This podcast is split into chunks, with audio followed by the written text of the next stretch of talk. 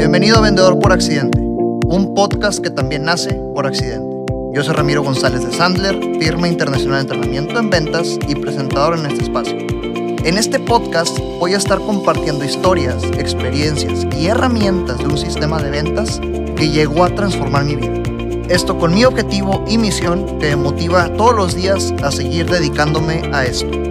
Transformar la vida de las personas a través del entrenamiento y reforzamiento en ventas para que sean prósperas y felices. Así que arranquemos. Bienvenidos a este octavo episodio. Muy feliz de estar aquí por octava ocasión. Muy feliz de que me estén escuchando. Lo aprecio bastante. Hoy quiero hablar de un tema que se hizo viral en redes sociales, que me tocó subir. Y, y creo que es de mucho valor aplicado en la vida y en las ventas. A los que me han seguido hasta ahorita, que, que, claramente empecé tarde, entonces son pocos, humildemente digo que son pocos, esperando con fe aumentar esta comunidad de, personas con las cuales podemos transformar su vida en las ventas. Así que si escuchas, si lo que escuchas en esos episodios te aporta, por favor, compártelo para beneficiar a más personas.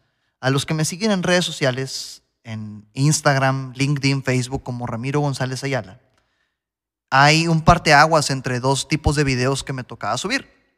Eh, los primeros videos eran grabados con el celular, literalmente, para subir contenido y material. A mí, a mí me sirve para aportar valor y también para prospectar. Y la segunda fase fue ya con una producción más profesional. Y el primer video de esta producción más profesional se trata de la regla que les compartí en el episodio pasado, que es el primer problema que te plantean las personas jamás es el problema real. O la primera pregunta que te plantean las personas jamás es la pregunta real. Y en este video que subí a redes, hablaba de la historia de Felipe. Felipe y su novia Susana. Y es interesante porque esto aplica en la vida y en las ventas, como ya había dicho.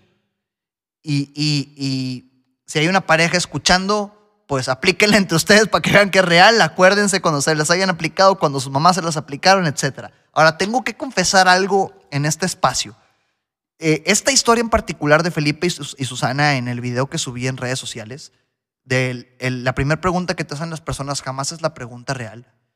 ¿Creé estos personajes como Felipe y Susana cuando la confesión es que realmente este tema me pasó a mí? Este tema del cual se trata de la historia de Felipe y Susana, yo lo viví en carne propia. Entonces les platico la historia ya en mi persona, ya no contando la historia de Felipe. Hace unos años era viernes, apenas estaba empezando a usar el WhatsApp. Viernes, 5 de la tarde, y me acuerdo que eh, tenía una conversación con unos amigos y acabábamos de ponernos de acuerdo para una carne asada ese mismo viernes. ¿Sabes qué? Fulano, tú tráete el carbón, fulano, tú tráete la carne. Y yo me había apuntado con los hielos y con las cervezas. Obviamente lo más importante en una carne asada aquí en Monterrey, ¿no?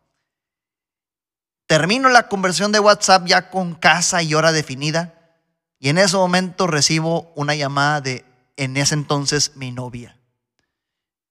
Y yo bien feliz, viernes, me iba a ir con mis amigos, ¿verdad? A punto de salir de la chamba. Contesto, ¿qué onda, mi amor? ¿Cómo estás? Y me dice, oye, mi amor, ¿a qué hora te desocupas hoy? Y le dije, ah, ya, ya me desocupé. Y dice, excelente, qué bueno. Es que necesito que me ayudes con mi tarea de finanzas. Y pues me dijiste que sacaste 100 en tu último examen y estoy muy atorada. Por favor, ayúdame que tengo que entregarla ahorita antes de las 8, de las 8, de las 11, no recuerdo qué hora me dijo.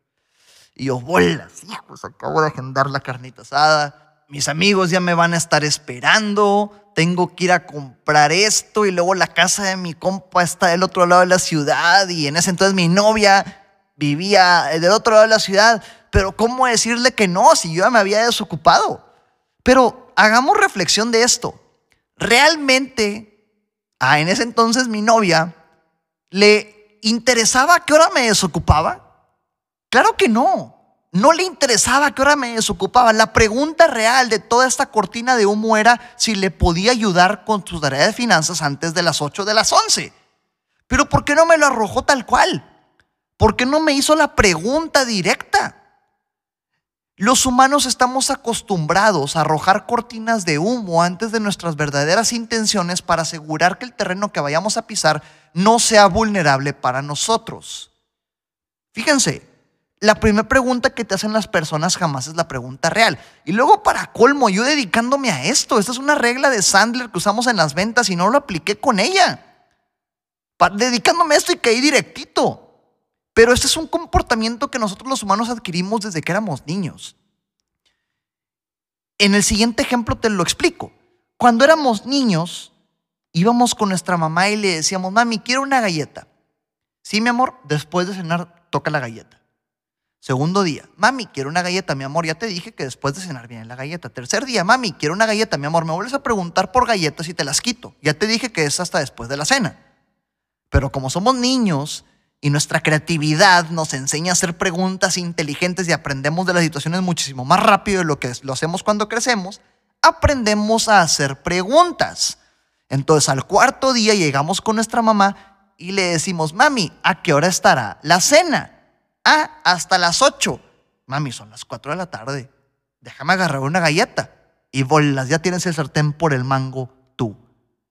El comportamiento paternal o maternal de quien nos haya criado nos enseña a que tenemos que usar cortinas de humo para protegernos de ser rechazados de nuestras verdaderas intenciones demostrar las verdaderas razones por las cuales hacemos una pregunta o planteamos un problema, porque nos sentimos vulnerables y no nos gusta esa vulnerabilidad o no, o no nos gustará sentirnos incómodos en cierta situación.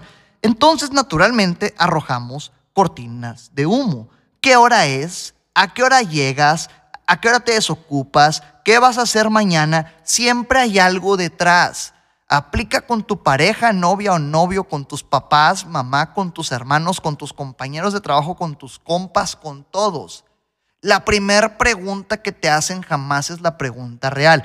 Perdón si le arruino la existencia a alguien que le encanta aplicar estas, pero estamos facilitando la comunicación entre los humanos. Siempre hay algo atrás. Lo mismo pasa en las ventas. Lo mismo pasa en las ventas. Cuando te preguntan qué tiempo de entrega manejas, con quién has trabajado, qué experiencia tienes, siempre hay una pregunta real atrás, siempre hay un problema real atrás. En el, episodio pasado les platicaba de cómo hacer un comercial de 30 segundos y visualizamos una conversación de negocios en las cuales los primeros problemas eran desabasto de material y que quedó mal con el cliente final y no recuerdo cuál otro, y descubrimos que haciendo preguntas llegamos a una frustración, a una emoción detrás de una necesidad que impulsa la acción de compra. Ese era el problema real. ¿Por qué el comprador no llega y nos dice, es que estoy frustrado porque estoy perdiendo mucho dinero, porque hay desabasto? No, porque hay una protección hacia el vendedor. Si hay protección ante tu, tu pareja, al momento de que le preguntas, ¿a qué hora te desocupas con el vendedor? Claro que la va a ver. Siempre hay una pregunta detrás te puedes poner la soga al cuello sin darte cuenta. Pero entonces, ¿por qué los humanos lo hacemos? ¿Por qué los humanos tenemos esta tendencia a arrojar cortinas de humo antes de arrojar la pregunta real? A estas alturas ya te compartí la historia de, lo que me sucedió con esta novia y cómo, en, tanto como éramos niños, como a qué hora te desocupas, como a qué hora llegas, o a eh, X, Y, Z en las situaciones familiares y de vida normal. Ahora te quiero poner un ejemplo aterrizado en las ventas. En una ocasión teníamos un vendedor que iba a nuestros programas de entrenamiento y me acuerdo que él era buenísimo para hacer relaciones con cualquier tipo de persona. Él no era el típico vendedor que nada más hacía negocios con quien se llevaba bien, no. Él lograba crear relaciones con cualquier tipo de persona. Él era buenísimo para establecer reglas en las ventas antes de que empezara la reunión. Pero un principal error que él tenía es que tenía al niño presente en sus transacciones de venta. Ya les platiqué en el podcast pasado, hace dos podcasts, de a qué nos referimos con el niño, tal cual. Su emoción y su espontáneo interno estaba presente en las negociaciones. Entonces, lo que menos podía hacer era evitar el contestar cortinas de humo, que es todo esto que estamos platicando. Entonces, recuerdo que pone un escenario sobre discusión en nuestras clases de continuidad, de reforzamiento, en las que hay muchos vendedores. Y dicen, hombre, caí en una bien fuerte este, este, la semana pasada. yo, cuéntanos. Sí, pues un cliente me dice, oye, ¿en qué tiempo de entrega manejas? Y este cuate, no sé qué pregunta escuchó, que muy acelerado, le dice, te entrego en 24 horas. Y lo que el prospecto realmente quería era un plan de entregas quincenal. Y él se lo terminó, no, no me interesan 24 horas, yo lo que quiero es alguien que tenga una, cartera ocupada como para que pueda acomodarme dentro de su cadena logística y me pueda entregar cada 15 días. Ahora, este cuate que iba con otros, sí podía hacer eso, claro, pero por el hecho de aborazarse ya puso una barrera defensiva en su prospecto porque el prospecto luego lo detectó, este cuate me quiere sacar dinero porque me contestó de manera aborazada. ¿Cómo lidiar con esto? La verdad es que requiere práctica.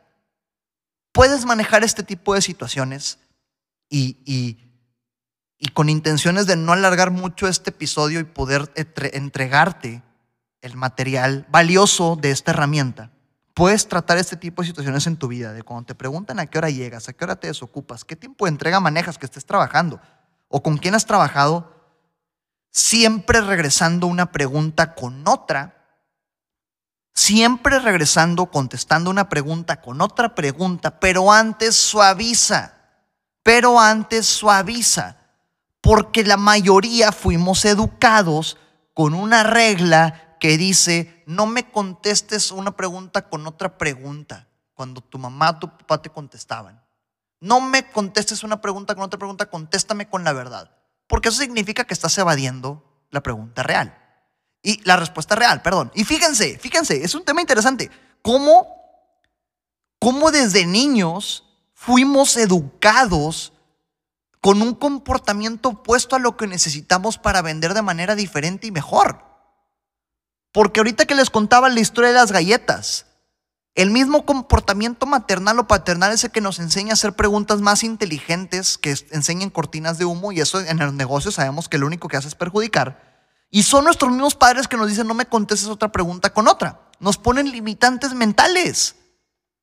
Entonces, como tú puedes tener 100% dominado este tema, y no, si es que la regla es contestar una pregunta con otra, sí está bien, tú lo puedes tener dominado, pero allá afuera te vas a topar con personas que no conocen de esto y se pueden sentir ofendidas cuando contestes una pregunta con otra. Entonces, la regla es siempre suaviza antes de contestar una pregunta con otra pregunta. ¿Qué hubiera pasado si en mi escenario con la carne asada le hubiera contestado, oye mi amor, muchas gracias por marcarme, ¿qué pasó? Fíjense, oye mi amor, muchas gracias por llamarme, esa es la frase suave, y luego la pregunta, ¿qué pasó? Muy probablemente yo hubiera descubierto que lo que realmente quería era que le ayudara con su tarea de finanzas y honestamente lo iba a hacer, no me lo iba a brincar, era mi novia, lo iba a hacer, ¿verdad? Pero me reí mucho porque caí redondito a todo este sistema con el cual hemos sido educados.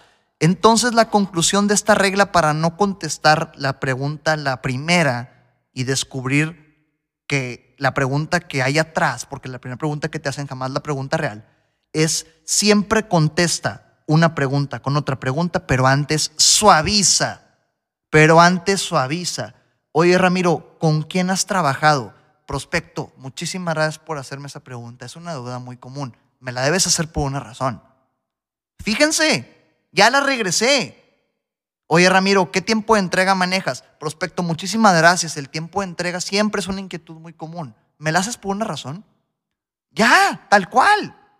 Y descubres cuál es el problema que hay detrás. Después de eso puedes contestar lo que realmente necesita escuchar tu prospecto. Si no sabes por qué te hicieron una pregunta, haz otra pregunta. A esta técnica en Sandler le llamamos una reversión. Una reversión es contestar con una pregunta, contestar una pregunta con otra pregunta, pero antes suavizarla. Todo esto es un tema de reversiones, ¿ok? Entonces, si no sabes por qué te hacen una pregunta, reversea. Si no sabes por qué es importante una pregunta que te están haciendo, reversea. Si no sabes qué es lo que hay detrás de la pregunta que te están haciendo, reversea. Conclusión y aprendizaje. Si no sabes lo importante o qué es lo que hay detrás, haz una pregunta, pero siempre suaviza. Hay una excepción a la regla. Si te hacen la misma pregunta dos veces, deja de reversear, no te metas en conflictos. Puedes meterte en un problema del cual no te vas a poder salir. Si te hacen la misma pregunta dos veces, no reverses. Un gusto compartir con ustedes este octavo episodio. Nos vemos en siguientes capítulos. Ramiro González. Gracias por tu tiempo conmigo en este podcast. Si lo que escuchaste te aporta y o crees que le pueda sumar a alguien, por favor compártelo. Te dejo mis redes sociales arroba Ramiro Sandler en Facebook, Instagram y YouTube. y en LinkedIn me encuentras como Ramiro González Ayala. Hasta la próxima.